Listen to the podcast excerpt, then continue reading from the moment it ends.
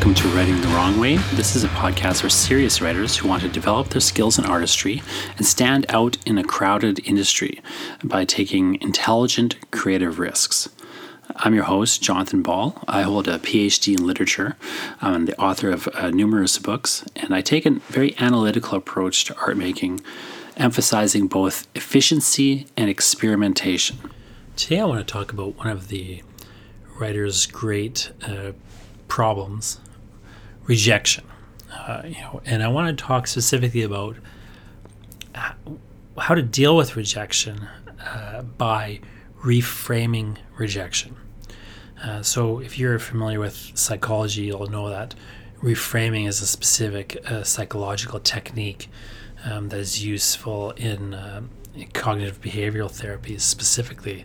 Um, but putting all that academia jar- academic jargon aside, uh, simply put, uh, I think the way to approach rejection, the way to understand rejection, the way to get comfortable with rejection, because as a writer, you really do need to get comfortable with rejection. Uh, there's a few techniques you can use. Uh, one is simply exposure. So you just send a lot of things out, you get a lot of rejections. You just gather rejection until it stops bothering you so much uh, because you know you've been exposed to it you're exposing yourself to it over and over again it maybe never gets better um, in the sense that you don't enjoy it but it gets better insofar as you can deal with it more readily you know it's not the end of the world it's you know negative experience but uh, you don't necessarily get be, get crushed by it. Whereas I think it's very easy to have rejection crush you, especially when you're starting out and you're not used to rejection. Uh, and your everyday experience uh, maybe isn't necessarily one of rejection. Um, on the other hand, uh, I think so. That's fine. I mean, and, and sometimes we'll hear writers tell stories about that. You know, Stephen King used to in, in, a number of writings and interviews, Stephen King would talk about how he when he was young, he got a big nail and he stuck it on the wall and he got a rejection. He would put it on the nail. And eventually, he had to get a railroad spike, you know, put the railroad spike on the wall and hammer his rejections on that because the nail wasn't big enough. And then eventually, even the railway spike, you know, wasn't enough, and the rejections were so heavy, you know, it would tear it off the wall. Um, so that's an exposure approach, right? You know, King still, you know, disliking rejection, but he's sort of, you know, trying to expose himself to it. He was making um, a game of it in that sense. Now, another way of what looking at what King is doing, another sort of thing bound up in the exposure technique, and exposure is a decent technique, uh, is reframing it. So I think sometimes uh, an author like King in this instance, or people doing that kind of thing, part of their reframing is uh, they're sort of almost seeing the you know, people sending them rejections as adversaries. You know, here's my trophies. You know, these rejections the wall are the trophies. You know, I went out, I fought the fight. They beat me, but I, you know, lived to fight another day. I'm collecting these rejections as sort of trophies of the battles I've been in. Um, so that's one way to reframe, but I think it's ultimately not the best manner uh, because I see a lot of, I've met a lot of writers um, who have an attitude of, um, conflict in that sort of sense. Like they see the publishing world, they see editors, they see publishers as people who, you know, they're staffed by gatekeepers, they stand between them and the things they want. I don't think it's a healthy way to view the publishing industry um, for a variety of factors. Uh, a friend of mine was telling me, I won't say who he is in case you figure out who he's talking about, but a friend was telling me how, well, somebody that they know is complaining about uh, YA fiction, uh, and or the, the, publishing industry is being obsessed with YA, young adult uh, fiction. And they were saying like, you know, so few opportunities for non YA fiction now, in their view. Um, you know, they just, they want everything to be YA fiction. You know, they just you know seem like it's so hard to get published if you're not writing, you know, YA fiction. Uh, and my friend's attitude was, well, you know that may be true, but what good does it do you to be bitter about it? And my point kind of was like, yeah, it's like complaining about the sun. You know, the sun's too bright. Well, that may be the case, uh, but what are you going to do about it? Uh, I think there's a way in which the confrontational attitude of rejection. Um, it's not that you can't do anything; you can keep submitting, like you know, King, War Hero King, you know, with his rejections hammered to the wall like trophies. Um, and, you know, and not to be negative about Stephen King or anything, but I just think there's a, um, a healthier, more positive way to approach things because eventually, of course, you do break through, right? Eventually, you get that acceptance. Well, if you've been seeing your editors as uh, adversaries, now you got to work with an editor. I think you're going to shoot yourself in the foot in certain ways, perhaps, you know. And uh, I think the idea of viewing publishing as a inside outside uh, club, you break through and then you're inside. I think it's false in a couple ways, but I also think it's just even if it's true, it's not productive. Um, so I like to talk about reframing rejection in a very particular way, uh, just because I don't have a lot of anxiety around rejection. Like I may have a lot of anxiety in my life, but I don't have a lot of anxiety around rejection. I still don't, you know, find it pleasant exactly, but it kind of rolls off my back. And a few people have commented to me over the years, like, "How did you get comfortable with rejection like this? Like, why does it not bother you?" Um, you know, and here's the reason. Uh, I managed to reframe it and I was lucky enough to reframe it when I was young. Uh, so when I was 22 years old, um, uh, and you can read about this on my website, and I'm going to read you a rejection letter I got shortly. Okay, uh, when I was 22 years old, uh, I got a rejection letter from Weird Tales uh, magazine. Uh, now I'm to I actually still have that rejection letter. I'm to put a PDF of it up online. You can go look at it. If you go to jonathanball.com slash 26, so that's 26, the numerals 26. JonathanBall.com slash 26. You, you can see the rejection letter I got from Weird Tales, and you can see uh, the things I'm talking about in a little mini essay. How I reframed rejection. So I'll read it to you, but if you want to just you know see the typewritten letter and everything, a nice scan of it, you can go look at it on jonathanball.com slash 26. But as I say, like one of my earliest rejection letters when I started sending work around, uh, I got when I was 22 years old, and it was a rejection letter that reshaped my entire thought process around rejection. And in retrospect, getting this rejection was foundational uh, in my career. And now I want to walk you a little bit through how it blew my young mind to get this rejection and how it made me rethink how I would view rejections forever. Uh, I think most writers would do well to reframe rejection in this manner, the way that I did after receiving this letter. Uh, since I got this letter uh, and thought about things this way, rejection causes me no anxiety at all. It does not bother me. You could send me 10 rejections a day. I mean, maybe it's disappointing in a certain sense, but I'm not stressed out about it. It doesn't really uh, upset me in any real way.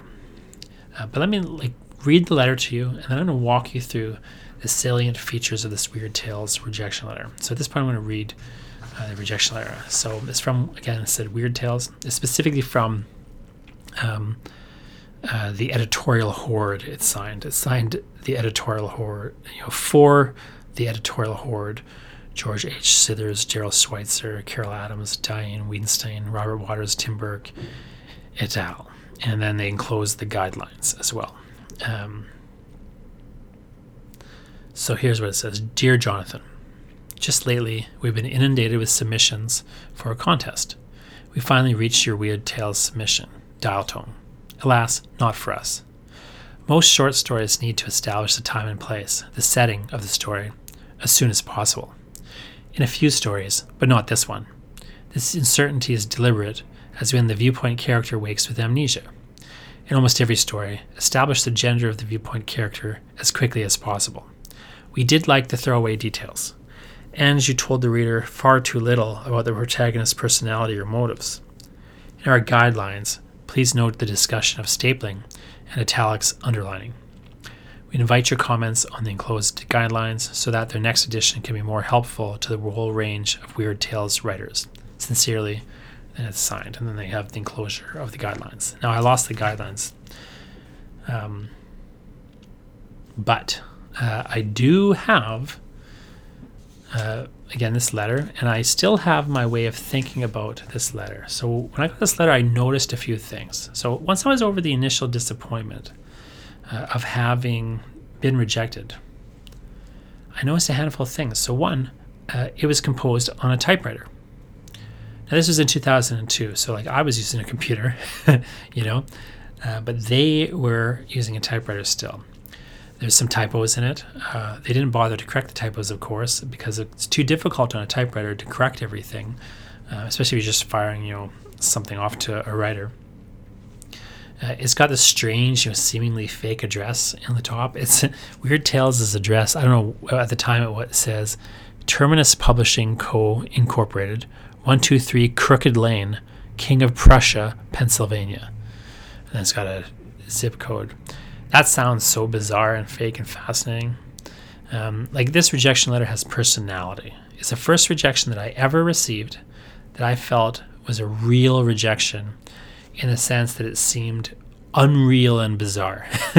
it's conformed to all of my ridiculous, preconceived, stereotyped Hollywood notions about what a writer's rejection letter should be. So already, like from the second I got this rejection and kind of looked at it, it just seemed strange and unreal. It was exactly the kind of rejection I wanted from Weird Tales. So there's weird sort of fascination with it initially. I think that's why I kind of looked at this rejection a little differently than maybe I looked at the previous ones I had gone, and why maybe I thought a bit more about it.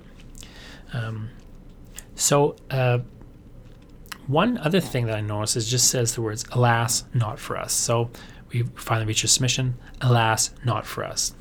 It's so succinct and it's so neutral. Like it doesn't say that my story sucks, even though of course it did suck, right? They could have said that. It didn't say anything negative about the story exactly. I mean, eventually they start kind of criticizing the story a little bit. Um, but that, alas, not for us. Uh, my 22 year old self saw those words as a revelation.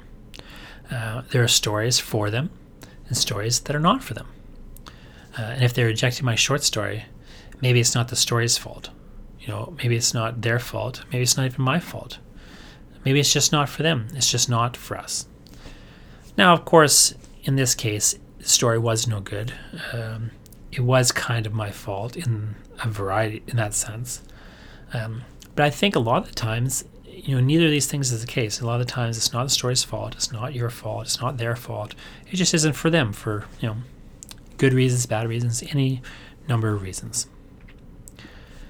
The other thing I think was very impressive in this letter, and that to me it still you know is remarkable uh, when I look at it, because I, since I sent this letter, or since I got this letter and I sent that story to them, of course, like I've you know gone on to do editing. I became a magazine editor for a time.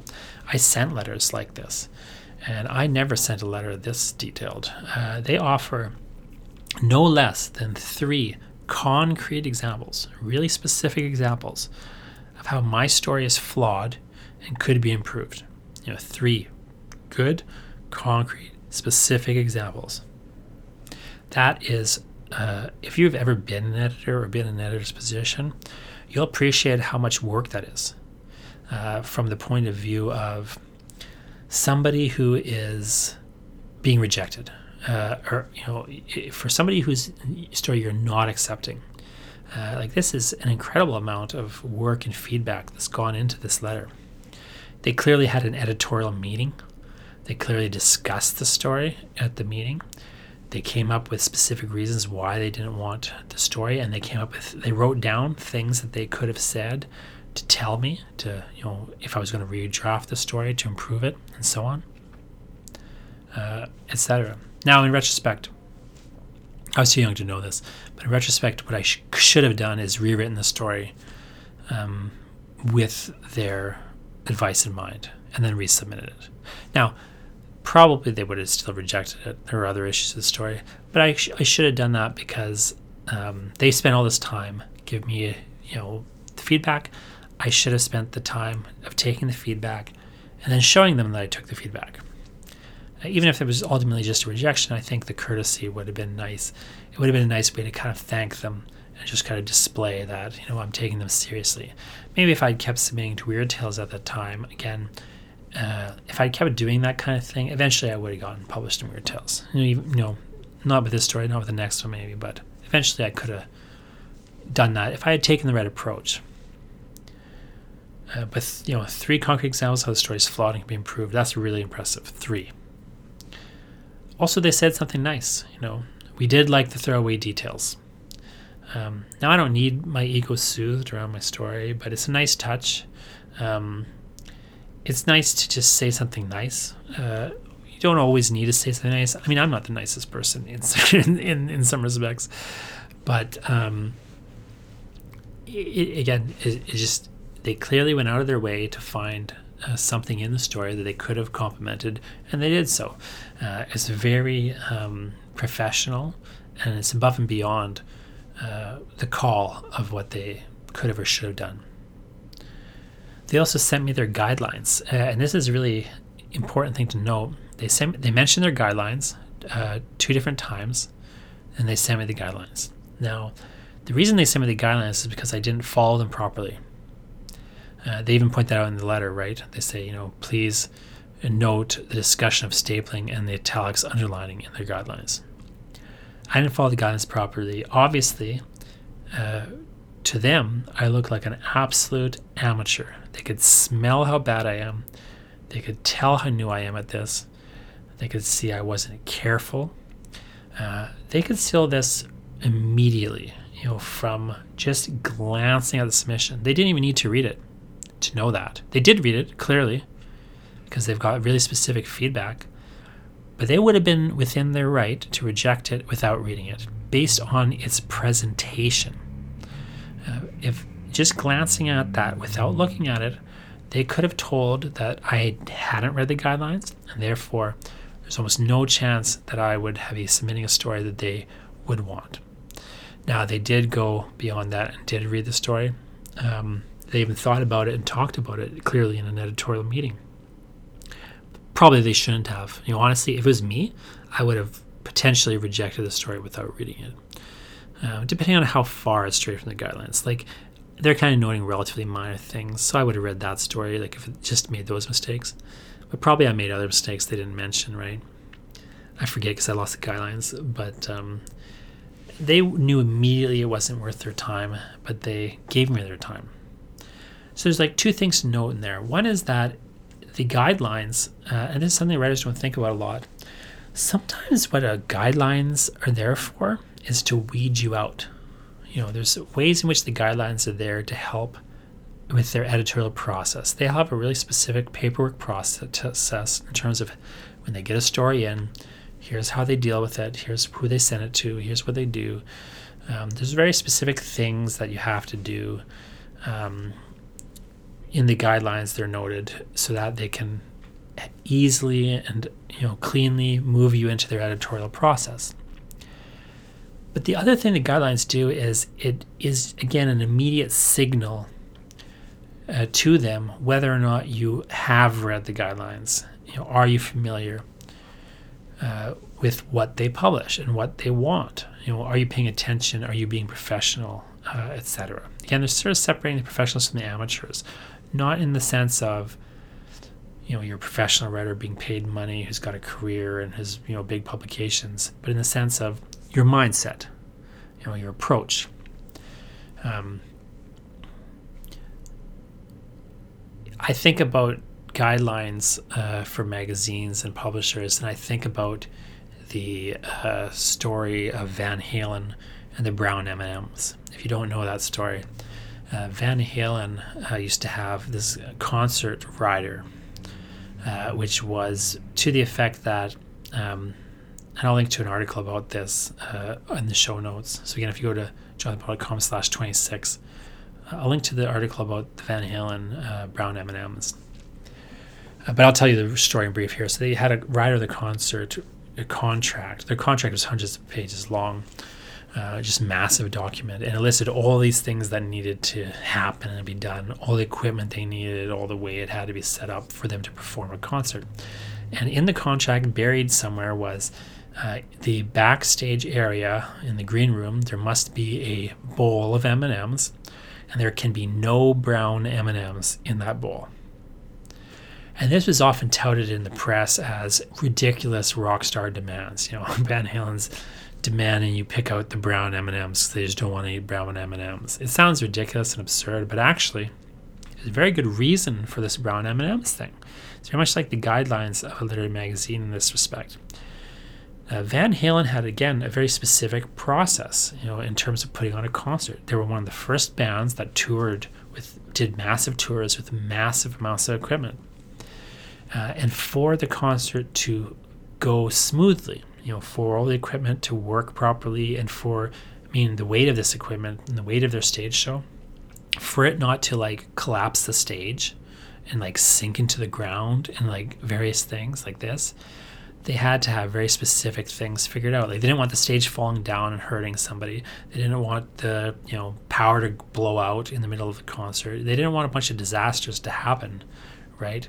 They wanted a smooth show, and they had a very specific um, set of demands in terms of like here's how much power we need here's the chords we need here's you know this and that we have to have this you know beam has to be present it has to be reinforced with steel you know, they had all these specifics that were laid out in that contract uh, and so they had this brown M&Ms thing kind of hidden in there because they needed a way to very quickly uh, and cleanly figure out when they arrived at a show did the promoters read the contract? Did they do everything they were supposed to do?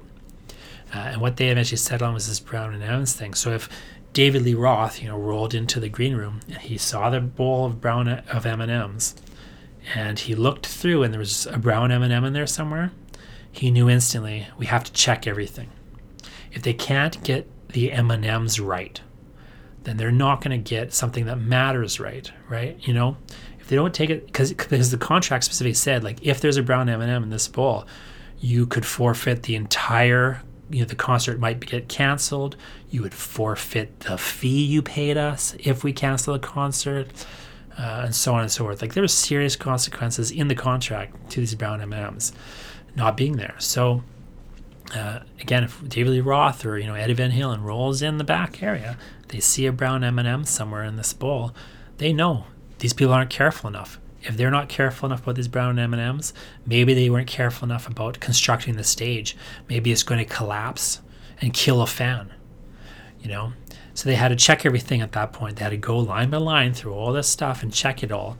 And I, of course, ideally, they didn't want to have to do all these checks because it would, you know, delay the concert by hours or maybe even force them to cancel the concert, you know, rather than put on an unsafe concert and so on.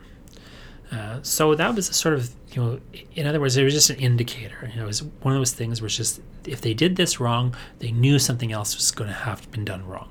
Just like Weird Tales should have known and probably did know. Like if I because I stapled it wrong, probably it was a story they couldn't publish. What probably just wasn't for them. It probably just wasn't good enough. I probably didn't have the attention to detail in description uh, as I should have had because I didn't give the attention to detail to you know whether there's a stapler or paperclip on it, and etc. Now I know it sounds weird and harsh to say things like that because you, as a writer, you think, well, you know, what does it matter whether I underlined it or use italics or whether I staple it here or there or whatever? Well, it matters because it's like the brown M and M's. You know, one little piece of sloppiness, like a spelling mistake or whatever, suggests that you don't take it seriously. Um, and even if you think you take it seriously, you're not taking it seriously. Even if you take what you do seriously, you're not taking what they do seriously. Uh, and so uh, it's just a reason why they should look extra careful for reasons to reject you. Uh, just like you know the brown M&Ms, it's just a reason. You know now they got to look for reasons to cancel the concert. Um, you know maybe they don't want to. Just like you know maybe this, this magazine doesn't want to reject you, right? Like it wants uh, to publish good work. It wants you to send, you know, no magazine editor is picking up your short story thinking, oh, gee, I hope this sucks and wastes my time. you know, they want it to be blown away. They want it to be brilliant. Um, but it's not likely. Uh, and so, you know, no offense, but it's not likely. Uh, and so, like, they're looking for the thing, uh, and they're also looking, they also know that the more junk they get through, the closer they are to finding that good thing. Ultimately, I think what I learned from this rejection overall was that they gave me a lot of their time. You know, they read the entire story. They had a committee meeting uh, in which they discussed it.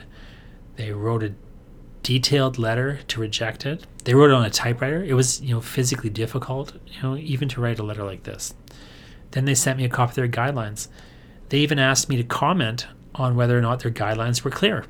and were making made sense to writers like myself, to novice writers who didn't know what they were doing at the time. Included in that last sentence is a really significant assumption uh, that maybe, just maybe, I had read their guidelines, but they'd made some mistake in writing the guidelines and were not plain enough for novices to comprehend. It's a very generous attitude, I think, that is kind of underlying what, you know, essentially, I think most people would be trained to see as a negative, uh, you know, in your face rejection. Now, since this rejection, like I say, I went on to work as an editor at a number of places. Um, and I'll admit right now, I never put this much thought and time into rejection, even when I had to reject my friends. even rejecting the work of my friends, I never put this much work into a rejection. And all in all, and this was a big impression that it had on me, all in all, they took me seriously. You know, when I received this letter, I was 22 years old you know, people might consider me a grown up, but you know, at, at 20, age 22, you're adolescence. You're still in adolescence in terms of brain development. Um, it wasn't my first rejection. I'd received a number of form rejections by this time, even some hand scrawled comments and nice ones by that point. I even published a few things by this point. You know, this wasn't even the first publication. I had published in some smaller journals, and then you know, kind of come to Weird Tales. But even so, you know, I immediately saw everything that they had done, and I thought to myself, I've been looking at rejection the wrong way. You know, they're taking me seriously. They're rejecting the work, but they're taking me seriously. Uh, and I had my big brain, you know, explosion moment. And I thought to myself, a rejection is professional correspondence. That's they're treating me like a professional. It's not uh, the way people normally look at it. Rejection doesn't mean uh, I'm not a real writer. Rejection doesn't mean you're not a real writer. It actually means the opposite. Uh, the thing I like to say is only real writers get rejections. Even a form rejection, in fact, maybe even especially a form rejection, means they're treating you just like everyone else, and everyone else submitting to them is a real writer too. They have, you know, everybody submitting to them, including you, has done the work of writing. You know, you're real writers, you've done the work of writing. The rejection doesn't mean you're not a real writer. In fact, it means the opposite. You are the real writer. It's a confirmation that you're the real writer. Uh, the weird, like, little side note of this is if you were filing taxes as a writer uh, and you had were questioned by the government, you had to prove it. Prove you're really a writer. Um, one of the things you could use to prove it is your rejections. so you should actually keep them if you're, you know, in case you're filing taxes and not making money as a writer, uh, or even just making some money as a writer, and they come to you and say, "Look, is your writing a real business?" Well, you could say, "Look, I've been collecting these rejections. I'm, you know, doing the work of writing. I maybe I'm not making money, or maybe I'm not making much money. Maybe I'm showing a loss in my business, but I'm engaged in a professional activity." In other words, um, the government will accept rejections as proof that you're a real writer. The government who cares nothing about you. Um, and yet writers get rejections and feel, oh, it means I'm not a real writer. Well, no, no. I think you need to reframe that. Uh, the rejection means you're a real writer. Um, it's easy to forget that having your work accepted isn't your job. Your, your job is writing. The editor's job is to accept or reject your work. Uh, so stop trying to do their job for them and don't stress out about a job that's not yours. Focus on your job. You know, writing a thing, sending it out. Um, Ursula K. Le Guin uh, has a great quote, which I'm going to quote out of context. The, the, the, quote has nothing to do with this, but it's a great uh, quote out of context, um, which is this Go on and do your work, do it well. It is all you can do. Thanks for listening and keep writing the wrong way.